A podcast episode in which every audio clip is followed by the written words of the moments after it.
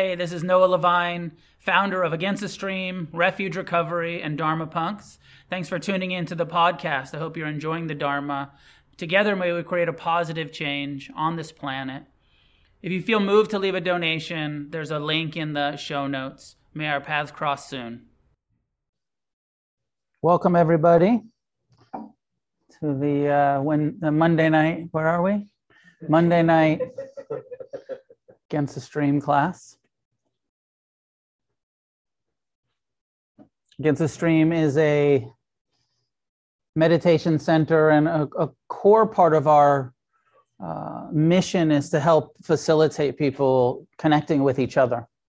Yes, come here and learn Buddhism and um, meditate and get some instruction, some guidance, some support. There's one of the functions is the teaching piece that I do. Um, but a big part of it is just uh, meeting other people that are on this Buddhist path, on this spiritual path, what we call the middle path, and developing those connections. The Buddha uh, was quite clear about the necessity of uh, spiritual friendship, wise friends, friends who will support you in being mindful and kind and compassionate and forgiving um, and ethical. And um, so, this is one of the, the functions of it. And in order to facilitate you not just sitting in silence and pretending like you're spiritual, but actually uh, meeting each other, connecting, I like to offer a topic and uh, ask you to talk with each other. The topic for tonight, we're going to meditate. Um, we're in this series of the heart practices, the Brahma Viharas. We did loving kindness and compassion and appreciative joy last week. And this week's topic is uh, equanimity. And a central part of the equanimity meditation practice is about uh, understanding that everyone has their own karma. And um, and I'll get more into that. We'll talk about karma and uh, what it means to accept that we can't control other people's karmas, that everybody is responsible for their own happiness, for their own actions, consequences of their actions. But for a prompt uh, for to talk, to introduce yourself to some people, you know, a couple people, two or three people, and I'll put you in these breakout rooms on Zoom or here in the room to talk to each other. The topic is karma. And so, just for a moment, like think about how often are you uh, aware of karma? I mean, how much, uh, how much is it on your mind that everything that I do, uh, I'm responsible for? Everything that I say, everything that I, uh, every post on social media has karma to it. Every uh, interaction that we have with each other, there's a karmic momentum, fruit, cause, and effect. So, how much are you uh, aware of and concerned about your karma? I guess is part of the question. And how much is karma a part of your uh, awareness and your uh, intention and your uh, consciousness? Are you conscious, like when you're going through your day, of like, eh, maybe I won't say this thing that I want to say because I don't want the karma of it. I don't want the effect that saying that reactive, impulsive.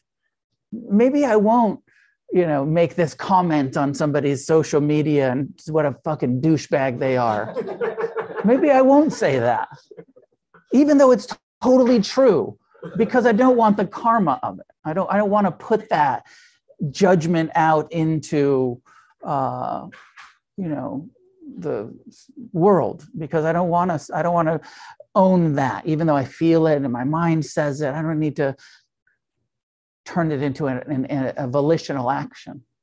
How much you know so that's my question for you. Like do you think about karma throughout your day when you're communicating? Are you are you aware? Is this something that's on your radar? Some of you might be brand new. I didn't even ask. How many people here for the first time tonight? Handful some new people on online maybe some of you have been practicing Buddhism for a long time. You've been thinking about this. You've been trying to embody uh, this ethical way of being that doesn't create negative karma for yourself. Some of you are brand new and you're like, I just came to like learn about mindfulness and I'm not sure about this karma shit yet. and that's okay. Like maybe, maybe that's your where you're at and everybody's welcome and but it's a central part of the buddha's teaching it's a central part of why um, I don't want to. I don't want to give the whole talk now. So, anyways, we'll come back to it. We'll come back to it. So, find a couple people, hopefully that you don't know, so you make some new connections and talk about karma. Welcome back.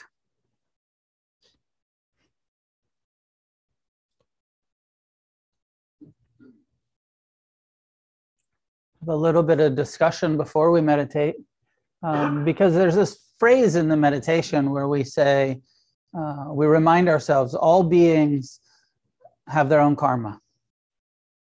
And this is um, the Buddha's teaching to balance and in, in conjunction with um, the last couple of weeks where we're saying, may all beings be free from suffering and that compassionate wish, that loving kindness and compassion and appreciation that we're trying to generate in our mind and our heart and this wish, this wholesome goodwill, compassion.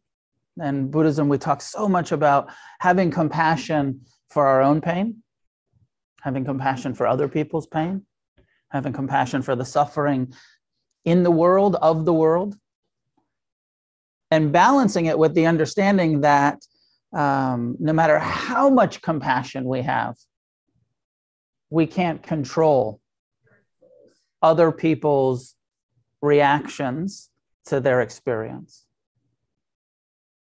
That everyone, you know, karma literally means action and reaction.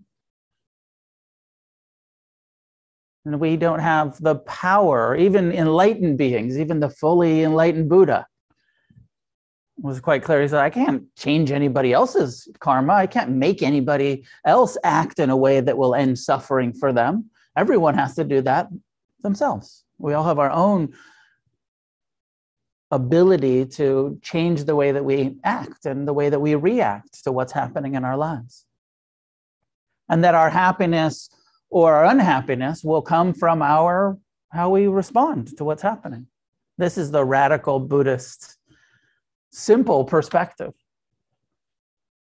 Your happiness or unhappiness is not caused by the experience that you're having.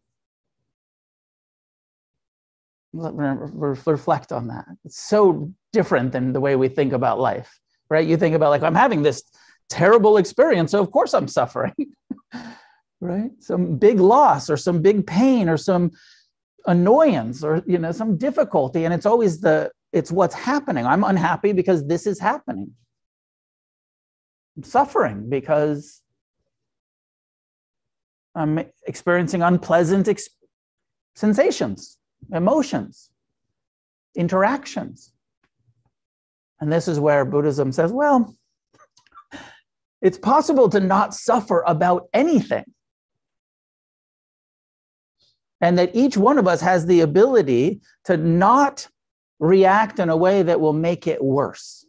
You'll still have all of your pain of all of the reality of living in this world of ignorance and oppression and mass confusion, this world that we live in. We live here. It's a world of, there's lots of beautiful things. I don't want to be, you know, it's not all bad. It's not total hell realm, but it's pretty bad. A lot you know a lot of the time the, the amount of ignorance the amount of oppression the amount of of uh, pain and loss and tragedy and a lot. It's a lot to deal with. And the buddhist promise is even in this world of constant impermanence unavoidable pain it's possible to not suffer about the pain. It's possible to not, to have enough compassion for the pain, to have enough non attachments to the impermanent experiences, that we end suffering through our own training of our minds and our hearts. And this perspective that we have to come to understand that everyone has to do it for themselves. People often, because I'm the meditation teacher guy, I like to say, like, you saved my life. Refuge recovery, Dharma punks, whatever, like that you fucking say. And they want to put it on me. And I'm like, I didn't do any of your work. I'm glad to be a messenger. I'm happy that, you know, you applied Buddhism to your life and saved your own fucking life. I'm happy to be a messenger, but I didn't do any of your work. You you had your karma and you showed up and you listened and you read the books or whatever it was and you applied it and through your own actions you chain your own karma each one of us has to do that for ourselves, and nobody can do it for us. And it's easy. I mean, I'm not, I feel the same way. Like, I'll, I probably say the same shit to my teachers. I'm like, ah, Ajahn Amaro, you saved my life. He's like, shut the fuck up. because of course we know they didn't. Like they, nobody, you know, we don't can't save anybody's life. You can be kind, you can be compassionate, you can be, I mean, maybe literally, physically, you could save someone's life if they're drowning or something, but not on this level of recovery or this level of spiritual awakening. We all have to do that work for ourselves, 100%. People can inspire us, can support us, can encourage us, can send us to rehab. you know, can do, you know, there's there's some things that people can do for us, but ultimately we have to do all the work ourselves.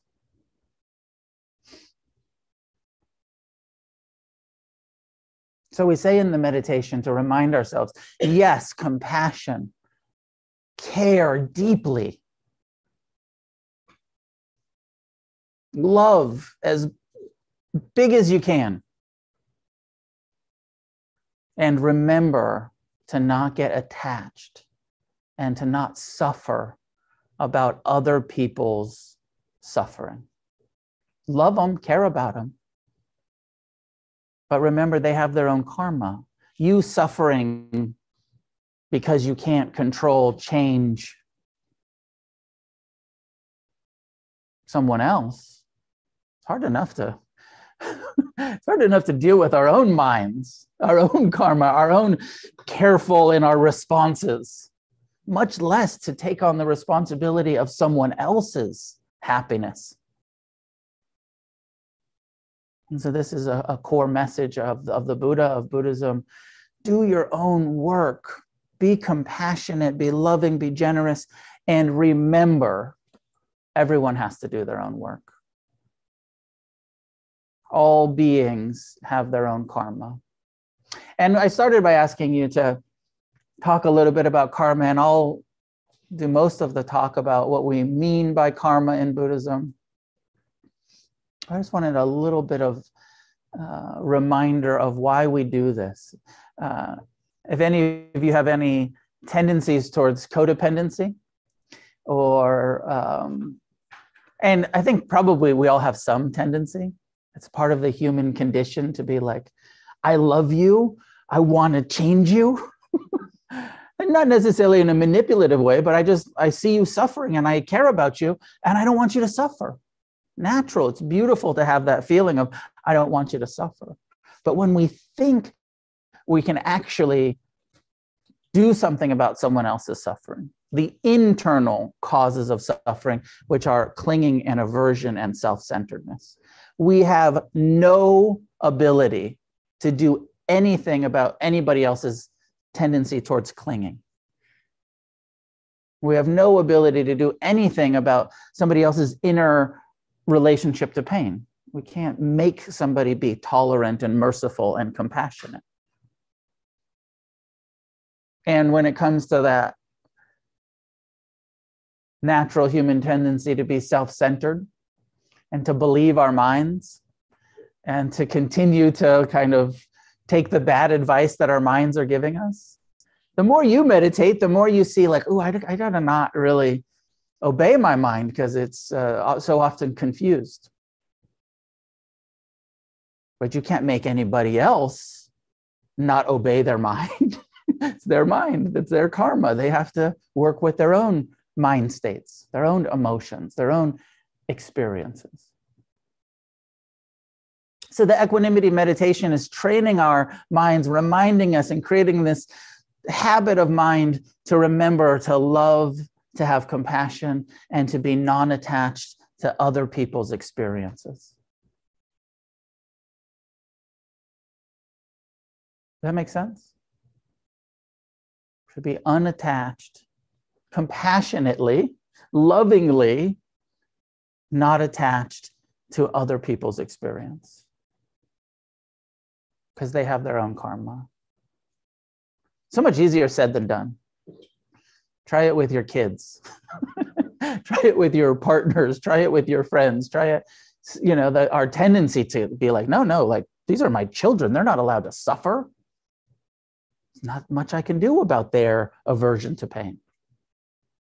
This is my partner. This is my closest loved one. Can't make them have compassion and tolerance. They have to, you can model it. We can give them the tools. What is the kind of, you can teach them how to fish, teach them how to meditate.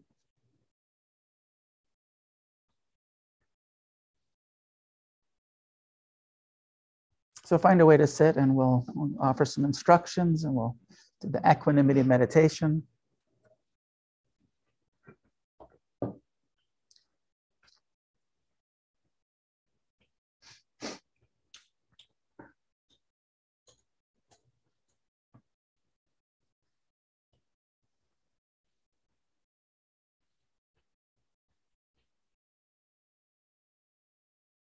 Allowing your eyes to be gently closed, your body to be upright but relaxed. Release any unnecessary tension around the face, jaw, neck, shoulders. Begin with mindfulness, present time awareness of your body, breathing in And as you breathe out, try to soften your belly, let go, relax into this open and receptive present time awareness.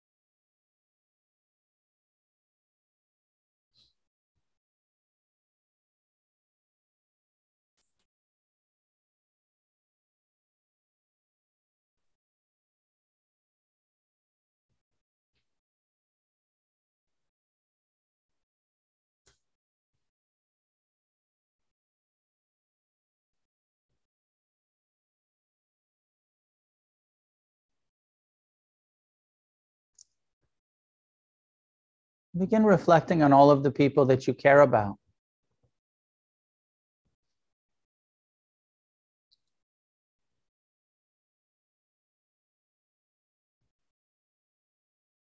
Friends and family, partners,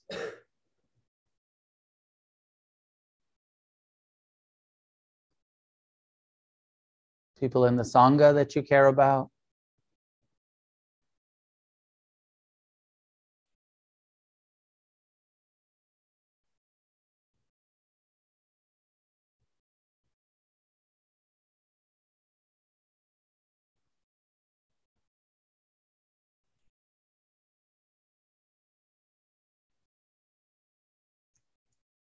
Generating a feeling of compassion and kindness, appreciation.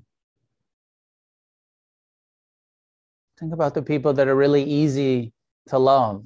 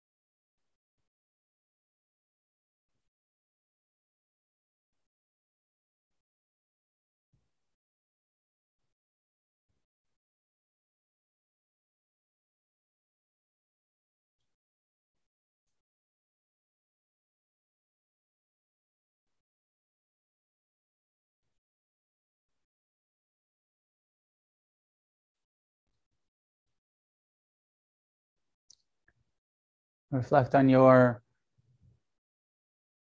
relationship to other people's difficulties when your loved ones are suffering.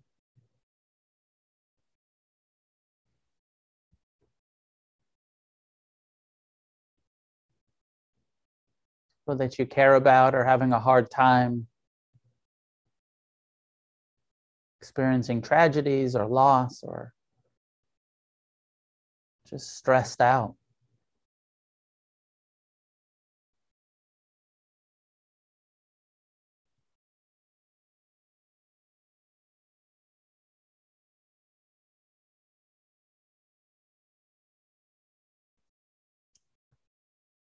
Begin to add the phrases, the equanimity meditation phrases to your mind.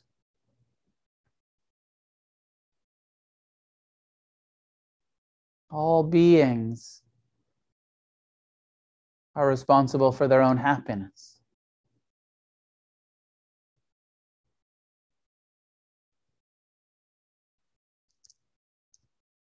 Our happiness or unhappiness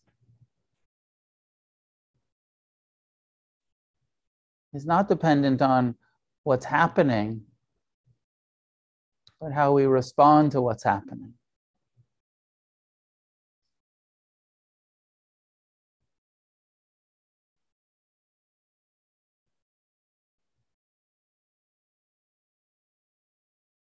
Reminding ourselves suffering is not caused by pain. Suffering is caused by aversion resistance, anger, and hatred towards pain.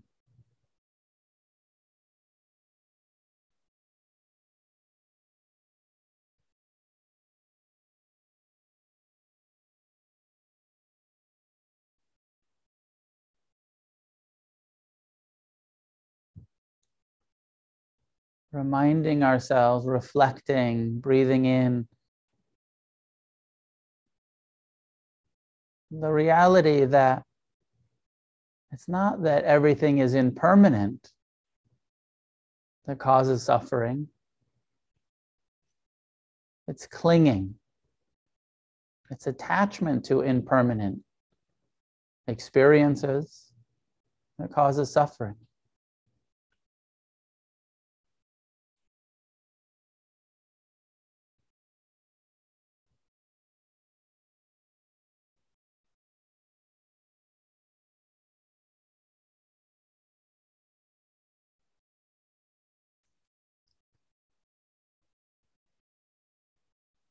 Everyone's responsible for their own happiness. Everyone has their own karma.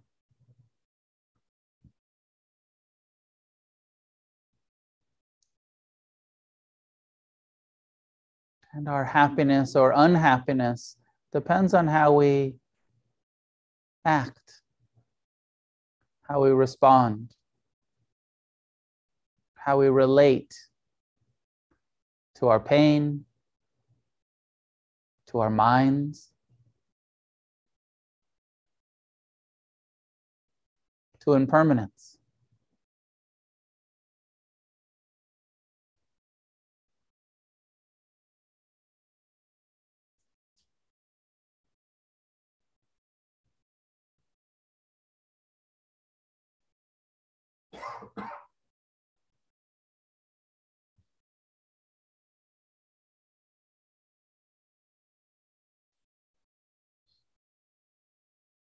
You could bring specific people to mind, perhaps visualizing someone that you really care about. And saying to them in your heart, I love you, I care about you. And I understand that you have your own karma in this life. And that your happiness or unhappiness does not depend on my wishes, my desires, but on your own actions.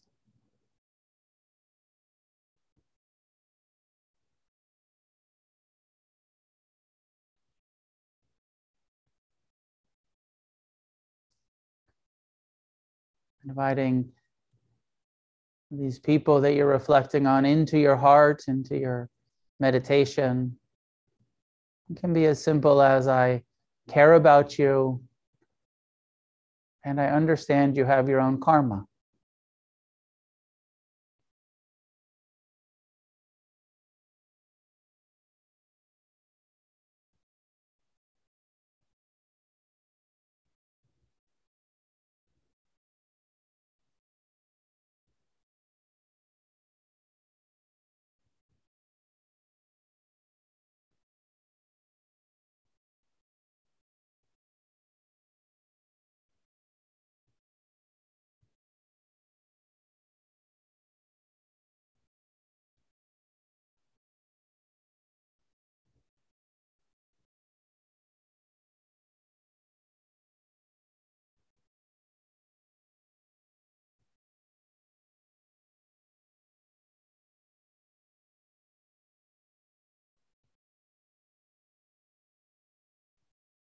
See who else shows up in your heart and mind, the people that you're attached to.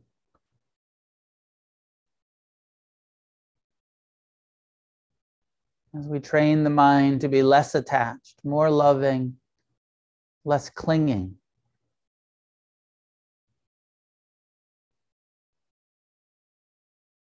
I care about you.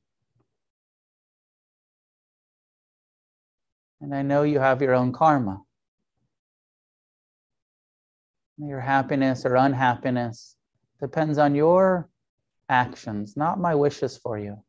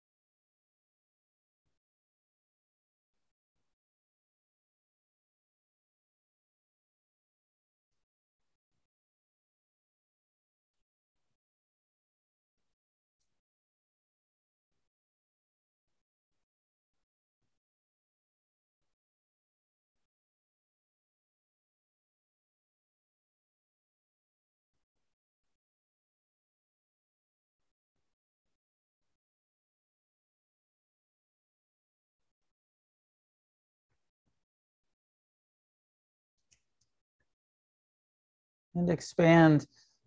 Think about the people that you talked to in the small groups tonight. Maybe you don't know them so well, or there was the breakout rooms, or here in person. Bring this attitude of equanimity, this person who's meditating, seeking freedom from suffering.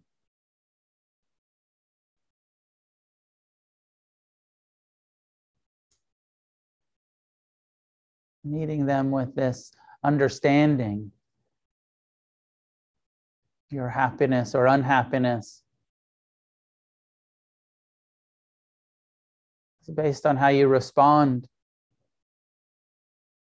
to the pain in your life, the pleasure, the impermanence.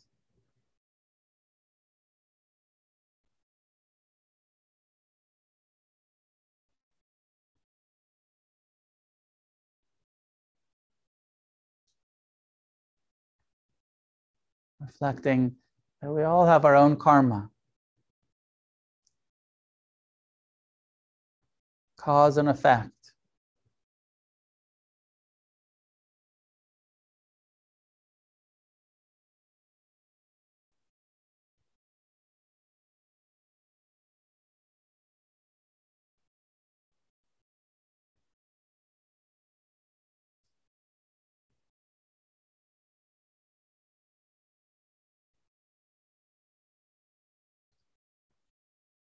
In our heart and mind, saying to each other, I care about you. I wish for your freedom. I wish for your happiness.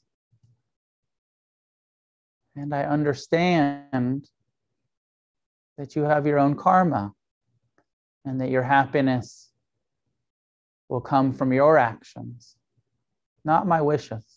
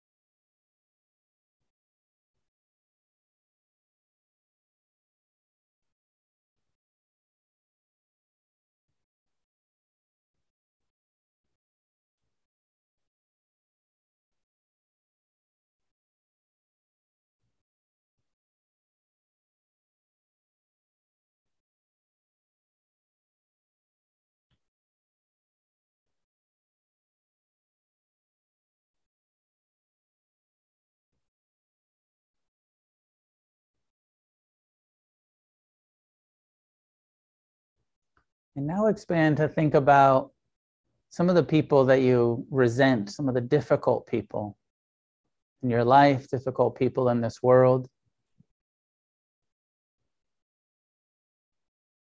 Bring this perspective to some of the difficult people in your mind.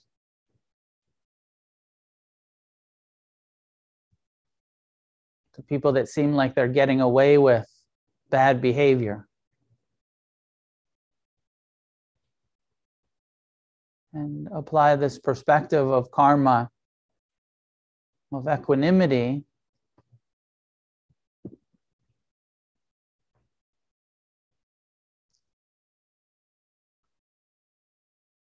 your happiness or unhappiness is dependent on your actions.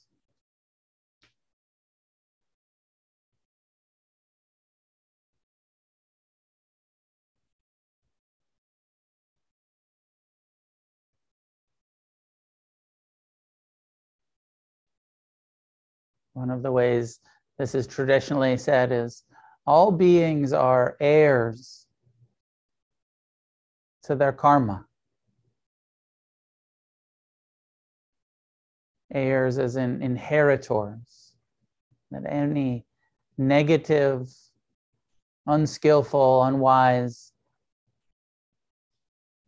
behaviors will be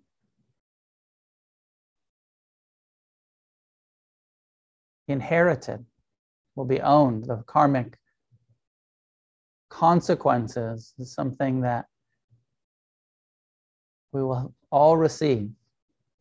So sometimes thinking about the difficult people with compassion, with forgiveness, but also remembering they have their karma. They're not getting away with anything.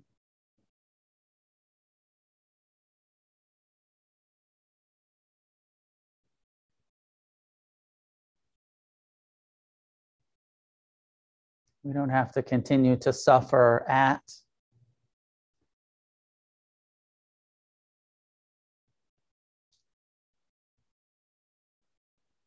Everyone's creating their own suffering already.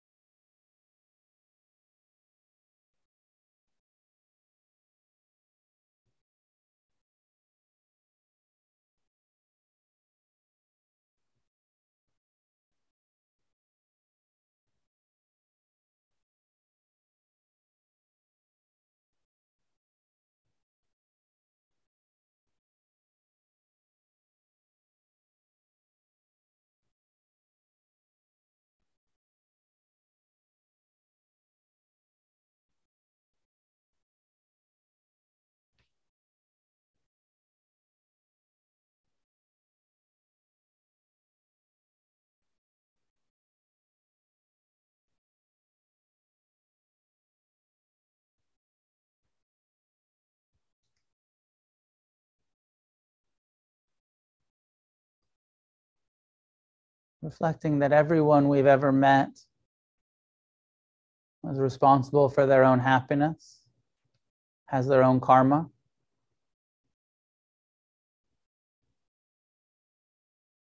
Including our parents, our children, our siblings, all of our relatives, all of our friends.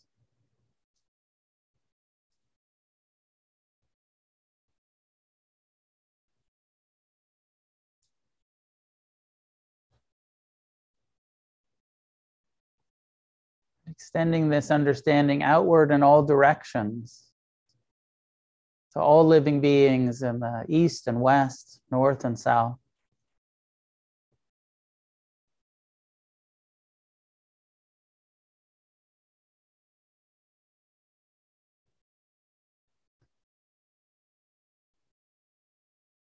radiating compassion towards all of the suffering on this planet.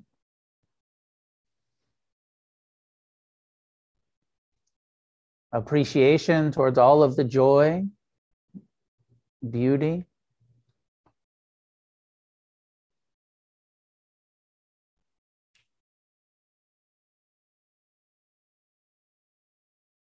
An attitude of kindness towards all living beings as much as you can.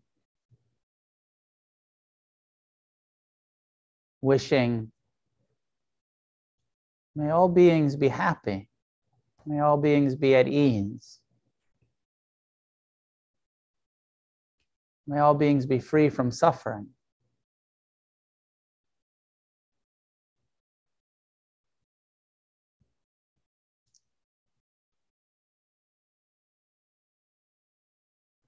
May all beings do what needs to be done to develop compassion, non attachment.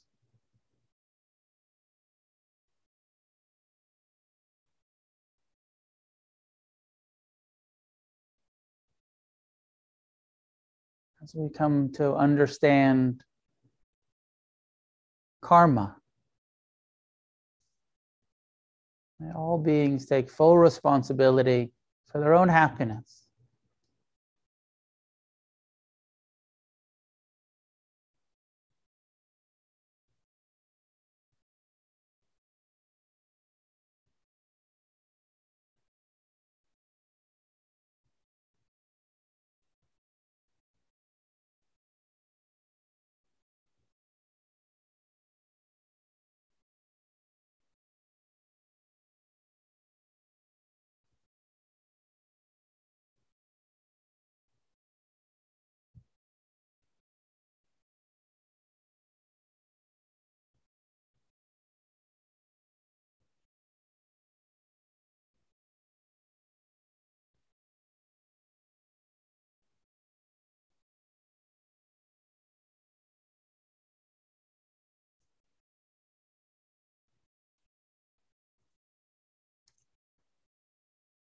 Turning your awareness to your own body here, breathing. Soften your belly, release your shoulders. And say to yourself, I'm fully responsible for my own happiness. Remind yourself it's not what happens in my life, but how I respond to it. It's not even what my mind thinks or emotions, but how I relate to those thoughts and emotions that creates my happiness or unhappiness, my suffering or my freedom from suffering.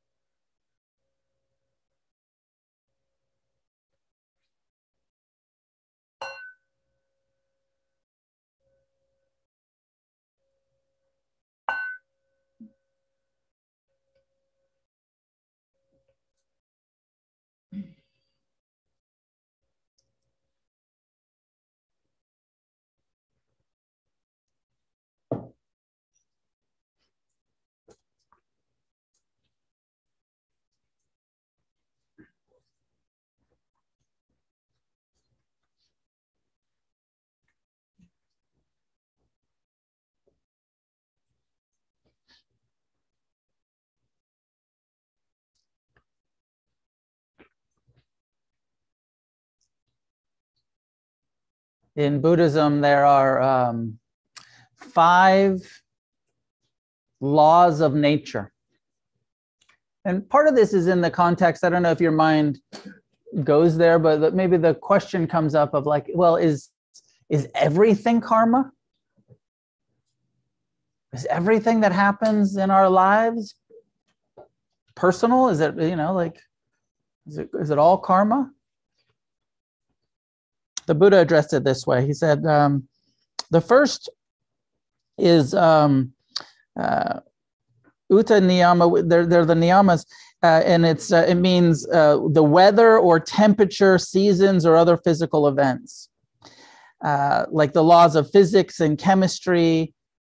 Like when we talk about what we experience, we don't always take into account or appreciate the fact that we have a physical body and that this physical that this is a physical universe, and we experience the results the way uh, the results of the way that matter works and the, the, the weather and the temperature and um, that is not so personal.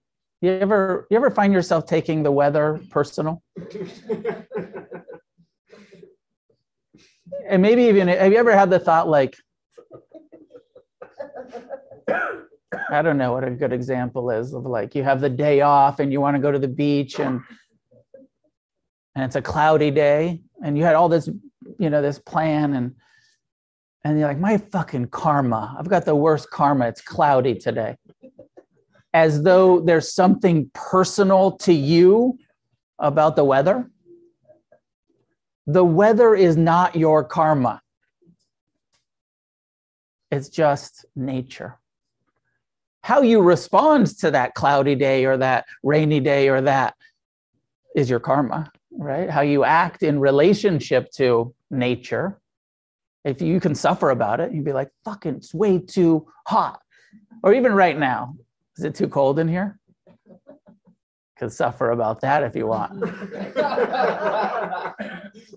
totally good opportunity to be like, I can't be comfortable.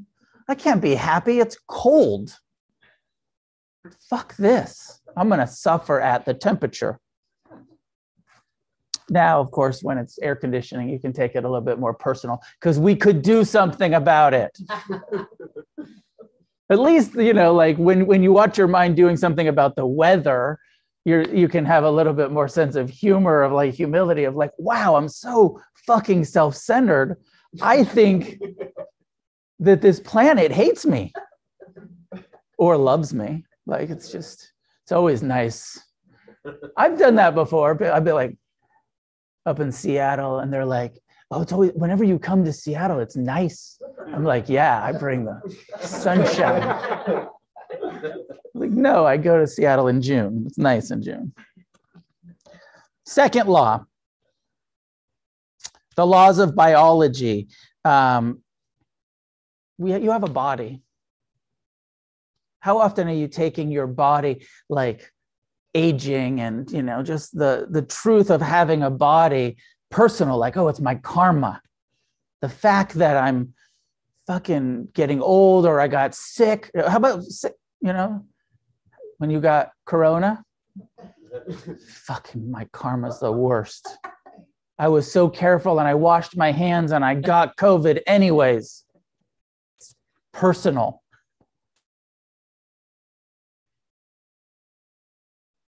the body you know it's just the, the reality is we have we live in this world of matter and there's weather patterns and we live in this body with these six sense doors and and we live with this nervous system that doesn't like unpleasant sensations very much and really likes pleasant sensations. And it's not your karma. It's not personal. It's not your fault that this body, which is subject to sickness, aging, and death. There's the five daily, you know, when it comes to uh, relating to the, the karma of our bodies. A couple of reflections. One is, uh, you know, you get sick and you age and you die, not because of your karma, but because you took birth if you have taken birth, if we have incarnated, sickness, aging, and death just goes with the package. It's not personal, it's just what's happening here in permanent biology. There's the five daily reflections that many Buddhists do daily, and some of you probably have practiced with it. Uh, and the first one is reminding ourselves I, this body, am subject to aging. I'm not exempt from aging. And aging isn't bad karma. That's not part of the reflection, but for this context, it's just nature, aging, not exempt from it. Subject to sickness, COVID, cancer. You get cancer, it's not your karma. And that's, you know, there's there's a really toxic new age culture that we live in that loves to blame people for their sicknesses.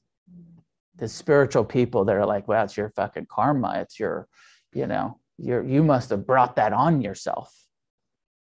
Rather than just like, nope, you took birth in a body in this fucking environment that's subject to things like COVID and cancer and injuries and so the reality of the body uh, sickness aging death. Death isn't avoidable in the daily reflections. We say i remind yourself every day think about doing this if you're if you're not already. Every day remind yourself uh, i am this body is subject to death. I'm not exempt from death i was glancing over at my friend ward over there and he's got it on his tattoo on his wrist that says i may die today what a fucking great mantra. Just, I'm subject to death. And today could be the day. I don't I hope not. Fuck, I want to, I'm attached to existence. I, but it might be today. I may die today. And rather than being in denial and fear and make friends with the reality of this biology that is just not going to last. And it's not necessarily like well it's your karma. You're gonna fuck you know if you die before you're 90 it's bad karma. No, it's just you have a body. They, different bodies last different. And then you hear the stories of the 95 year old going why me? I'm not ready to die. I'm only 95 like are you fucking crazy? Your body's just not going to last that much longer. Just an impermanent body. It's not personal.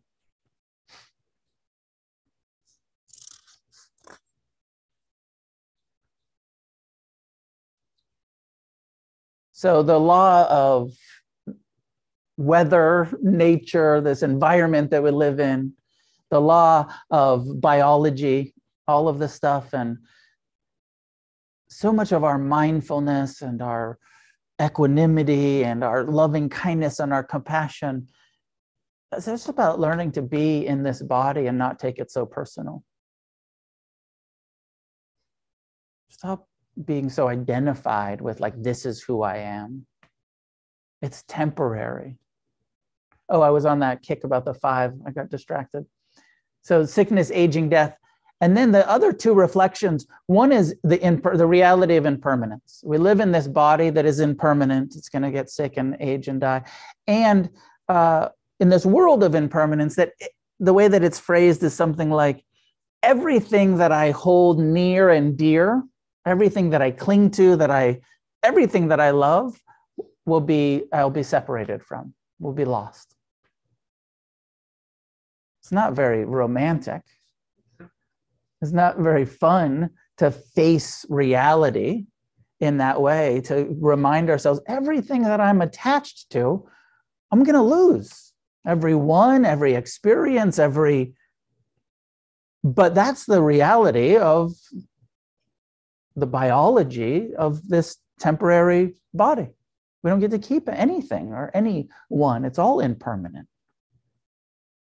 Which hopefully leads to more appreciation and presence and being like, well, you know, I may date, I might, I may die, die today and I'm going to lose this shit eventually. So I better really show up in a fully uh, engaged way in my relationships, in my experiences, rather than like avoidance.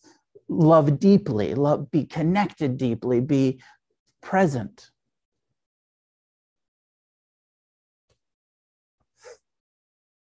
The fifth reflection is about karma sickness, aging, death, loss.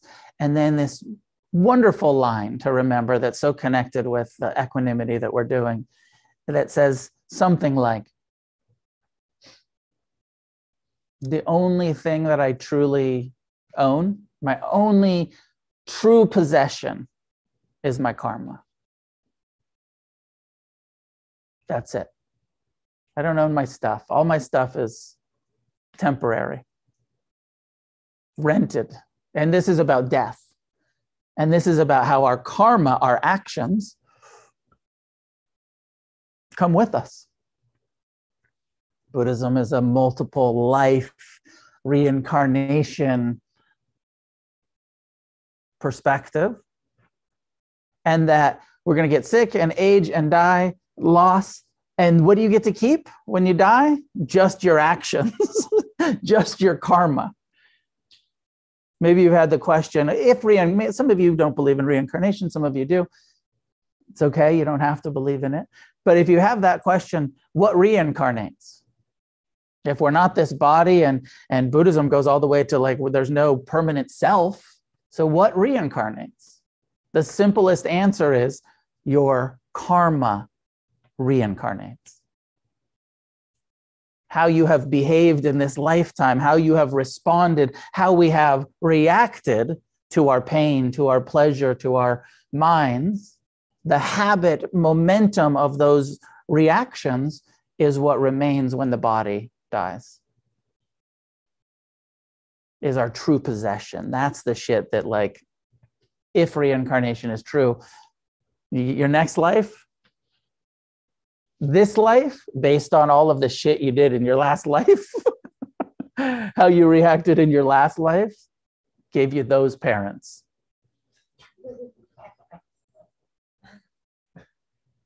Doesn't totally work that way, but sort of.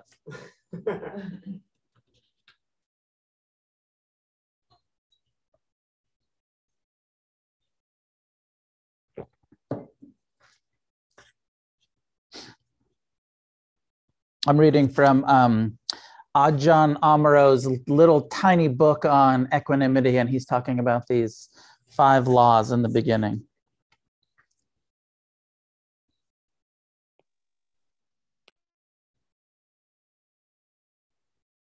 I'm just going to read this section to you, and we can reflect, talk about it. He says, um, these are very significant and central aspects of our life, which we all experience in the same way, all day long, every day. They are not news. He's talking about the body. It doesn't make the newspaper headlines that everybody keeps breathing. What, what does make the headlines that so and so has been elected, and so and so has been killed, and so and so has been born, and so and so won a prize, and so and so caused a scandal. It's the individual actions we take which get our attention. So the third of the laws is the law of karma, the law of action and its result, or the law of the way personal choices function and the and affect those and the effects that those choices have. Karma refers to the laws that govern the way effects take shape as a result of the personal choices that we make because we tend to give this third law credit for causing all of the things we experience in our life. It gets far more attention than the first two. Part of what we were talking about, like we kind of we think like with the body is all it's all karma and the mm-hmm. world is all karma, and he's saying like it's just our choices. Far more attention than the first two.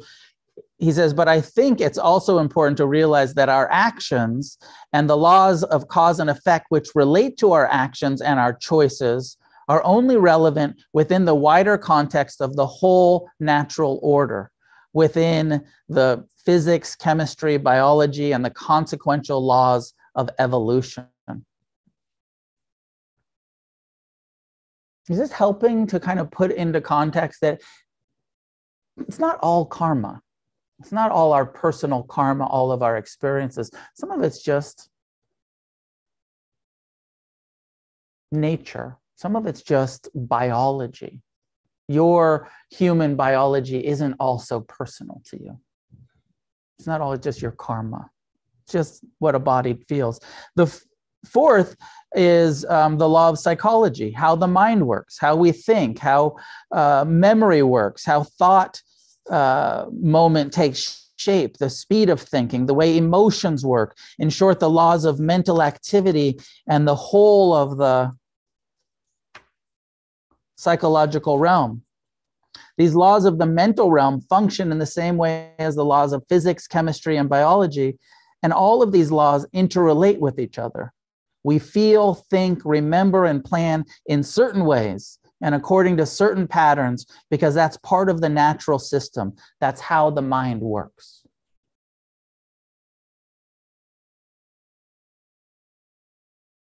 I'm often reflecting on this and encouraging you to um, not take your mind so personally. It's one of the you know laws of nature is that you have a mind that thinks about the future and the past and takes everything personal and you have a you know a mind and a body that hate pain. I, I often frame this as it's not your fault. It's not your karma that you hate pain. It's just what the body does. It's not your karma that you love pleasure. It's just what the body does. It's not your karma that you're so self centered, that you're thinking about yourself all of the time, that you believe your thoughts and feelings and think that they are reality, no matter how much fucking evidence we have that our minds are not very trustworthy a lot of the time. We still believe that shit right? You can look back and be like, man, I'm so often wrong, but I always think I'm right. In retrospect, my mind was misleading me, but I'm pretty sure it's not misleading me right now. Right now, I'm right. This is actually true. My thoughts and feelings, these are real. and they are real not dismissing the reality of the how the mind works but part of what we're doing in mindfulness is waking up to the impersonal nature of what the body experiences of what the mind does the karma piece is how do we respond to the body hating pain the action that we take is we develop tolerance and mercy and compassion. The karma, the response of, you know, yeah, somebody hurts you, you hate them, resentment, natural, not your fault. Resentment is just psychology, it's just what the mind does. Karma is how do I respond to that of that resentment? How do I respond to that? How do I train my mind the action of forgiveness, of compassion? I hope this is making sense. What's the fifth law? The fifth law is the overarching and all encompassing Dharma, the fundamental law of reality, encompassing the full physical and mental spectrum and beyond what is describable. The relationship between the conditioned reality and the unconditioned reality. It means the laws of how the realms of form, time, space, and mind all operate, including the unconditioned, the unborn, the unoriginated, the uncreated, the timeless, and the formless. The all encompassing and all embracing laws of reality at, at its most fundamental level. The Dharma is how these all integrate and uphold the reality of the way things are. At any one moment, all five of these laws are operating simultaneously. So, we experience right now is not just the results of karma, personal actions, choosing to listen to the Dharma talk or read a teaching leads you to experience an effect because that particular karma, that choice, but it's also the result of a very fact of hearing and seeing, the mind taking that sound and sight and interpreting it and giving it meaning. And the need to breathe, the feeling of the weight of the body on the chair are related to the laws of physics, chemistry, biology. They all play into the experience that we're having in each moment. In any moment, all of these elements are playing together.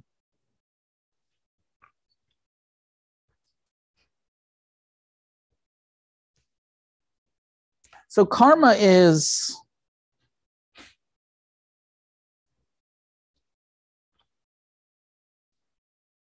how we relate to what's happening, how we relate to this body, how we relate to our minds how we speak, how we, the choices, the volitional actions, the behaviors, the, uh, and the understanding here is that it's um, creates a momentum. There's a fruit, there's an effect.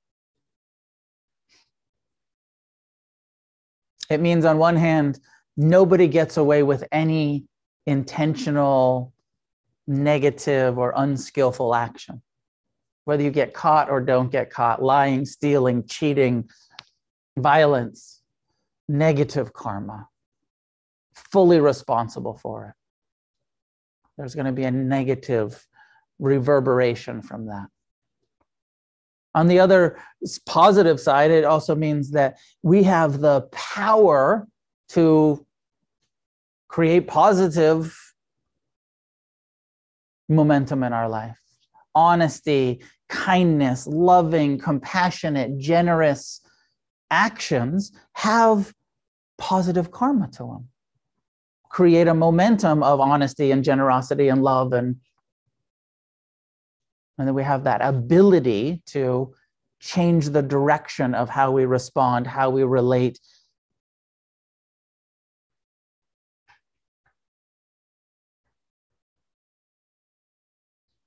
So, right now, here we are and we have the karma of our past actions, our present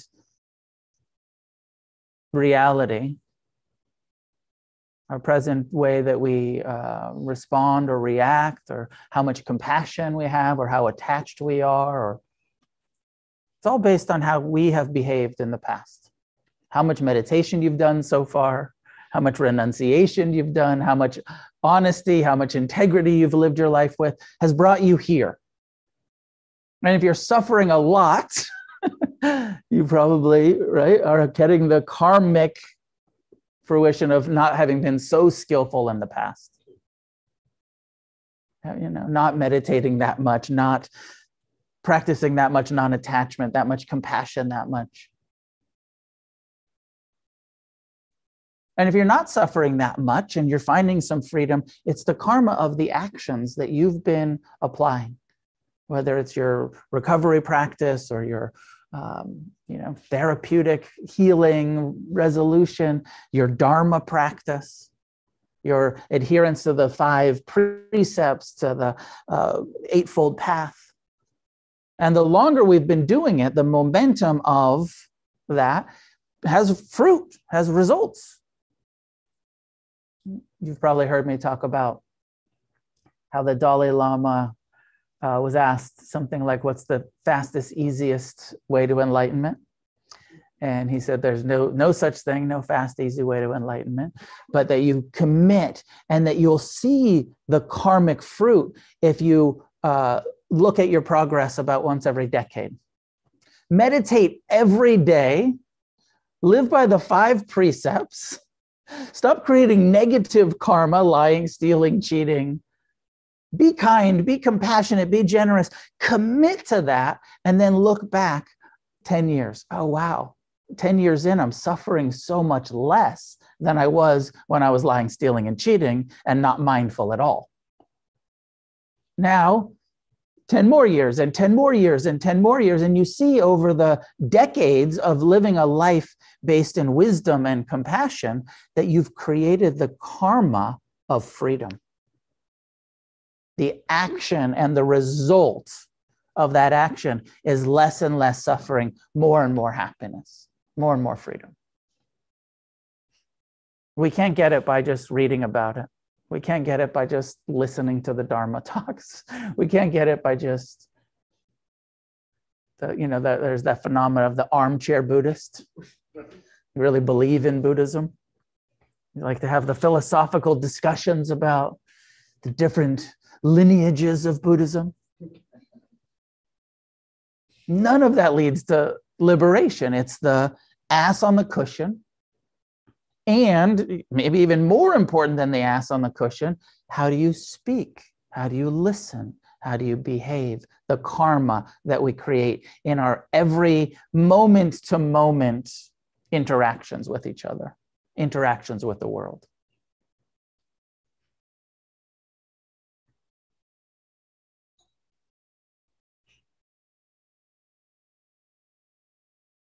So this is for you know our own freedom. And then in relationships, the equanimity practice is very relational. That tendency to suffer about other people's suffering because we love and we're attached. I love you. Stop suffering.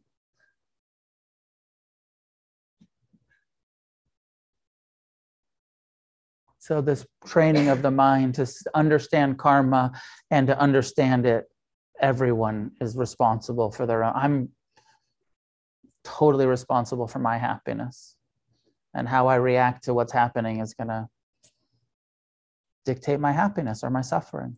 You're totally responsible and bringing that into our relationships. I love you. I'm going to be kind and I'm going to try to be kind and compassionate and supportive and patient and all of that stuff with each other.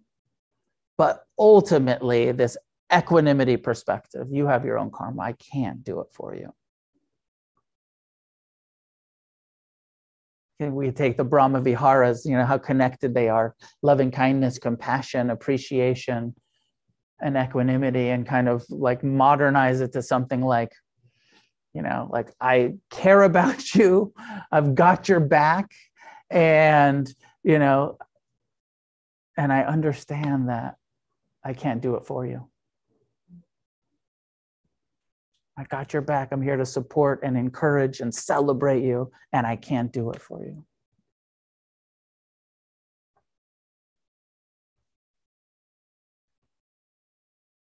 So, some of my thoughts about compassion and equanimity.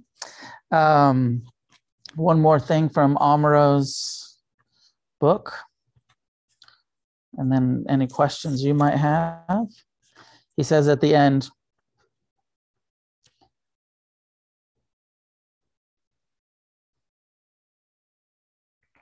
he says, We can't find freedom through always having things the way we like them. As A, life is not that controllable for anyone, and B, the happiness that does come is necessarily transient. The Buddha's advice is rather for us to exchange trying to find happiness through getting what we like for learning to learning how to find happiness through liking what we get. You like that? Rather than trying to find happiness by getting what we like, reframe it. Try to find happiness by liking what we get rather than getting what we like totally fucking counter to everything we've been taught our whole lives, our whole societies. You'll be happy if you get the stuff, if you have the experiences, the relationship, the success. That'll bring you happiness. Let go of that and reframe it of liking, responding wisely to what we actually are experiencing.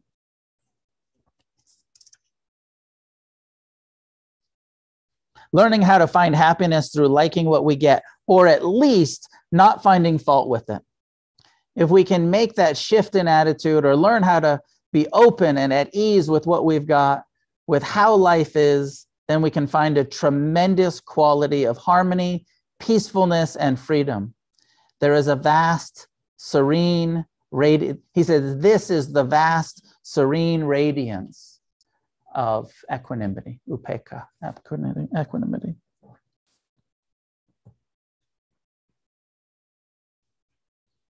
Any questions or comments before we end tonight? Please, Ward.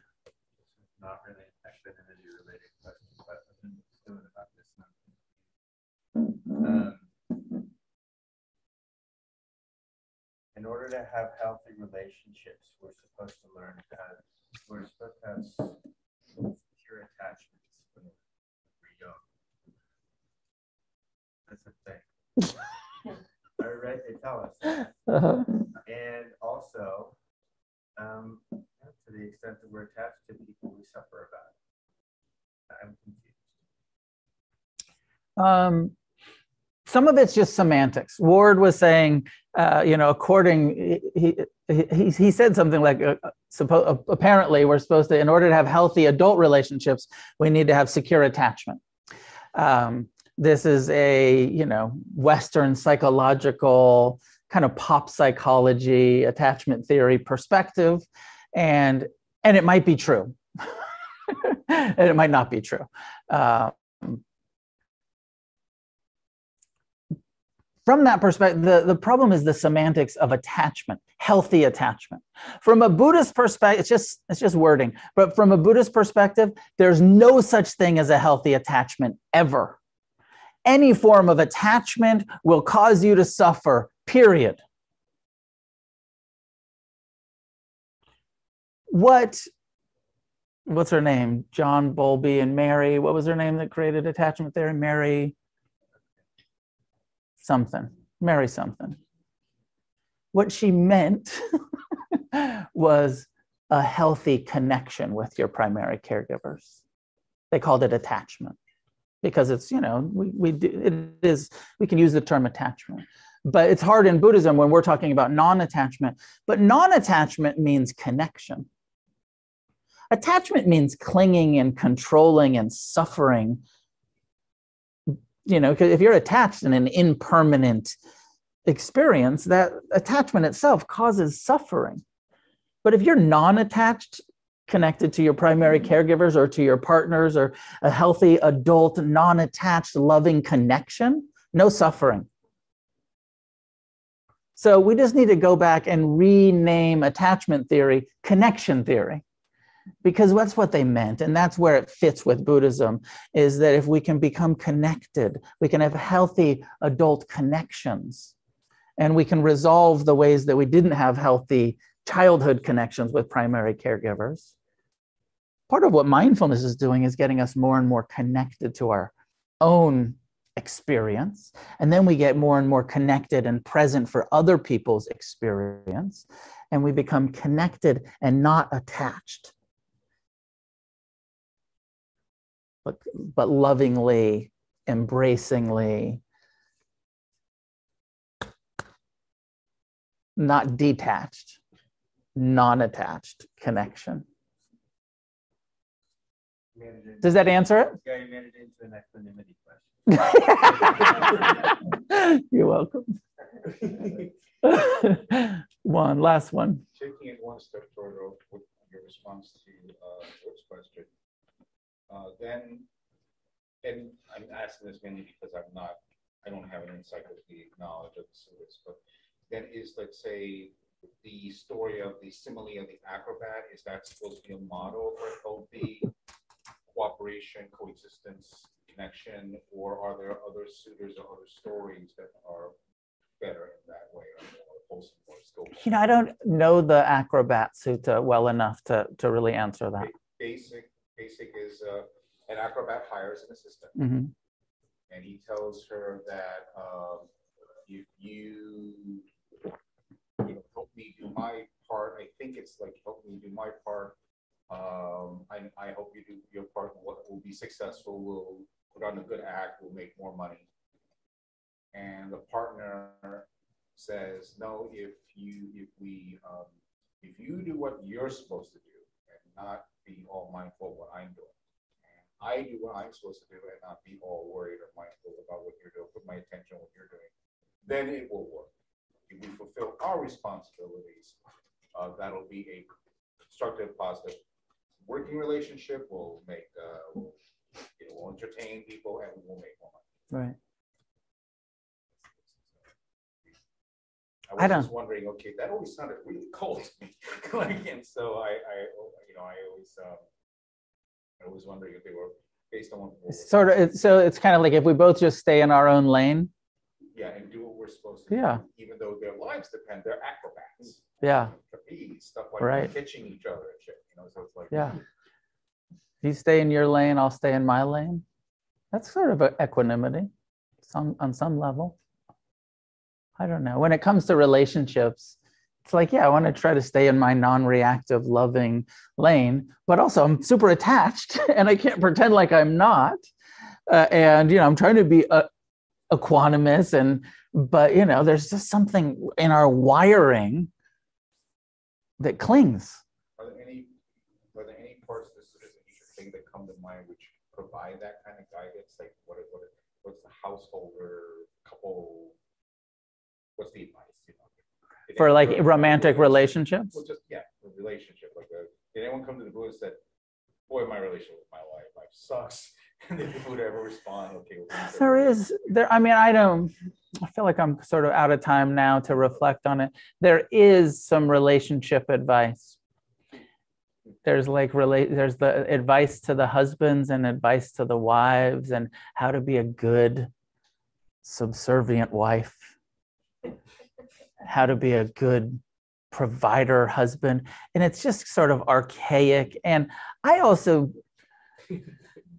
I also like kind of dismiss when celibates give relationship advice, even if they're even if they're fucking enlightened. You know? Fuck do you know about relationships? Except for that they're suffering, so you avoid them. I want to learn how to suffer in them and not just avoid them or not suffer in them. So, anyways, I'm we're out, we're out of time. Um,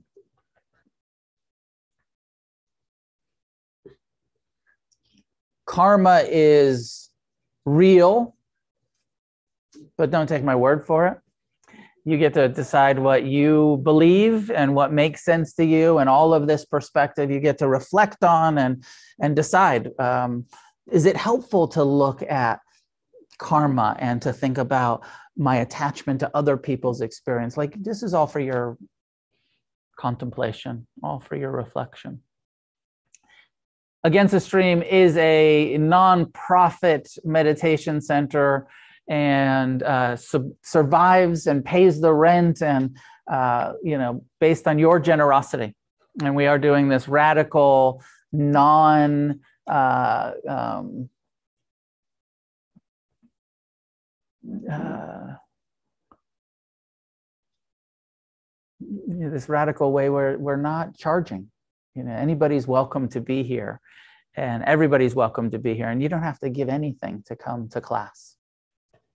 And if you can give something, and if you want to give something, and if you want the, this these teachings and our meditation center and our community to continue, um, it takes unfortunately it takes money to do this shit, and to pay the lease, and to pay the lights, and to keep the air conditioning on so cold so that you're uncomfortable and, and um, pay for the zoom and all of that. So um, please give generously and give it out of a, a genuine sense of your desire to support this the dharma and and this dharma center. Um, suggested donation is like 15 to 20 dollars for drop-in if that feels like appropriate. Like think about like a yoga class or a fucking movie at this point and the kind of ways that we spend money and make this also a part of the way that you voluntarily say like happy to help up to you what you give if you're online you can click through to the link um, that goes to the website and donate that way. If you're here, you can put cash in the bowl, or Tara, who's our volunteer, will be there if you want to swipe a card. And there's also a QR code for Venmo if you want to donate that way. Thank you in advance for your generosity. Um, I think next week we're going to shift into forgiveness. So, next level. Forgiveness. Woo! Yeah. Probably we should start with forgiveness instead of, but many goodness that comes from our practice, our discussion, the Buddha's Dharma, be shared outward in all directions with all living beings. May each one of us get as free as possible in this lifetime. And together, may we create a positive change on this planet.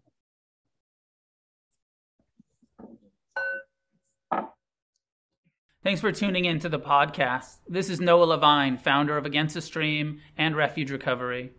If you feel moved to leave a donation, there's a link in the show notes.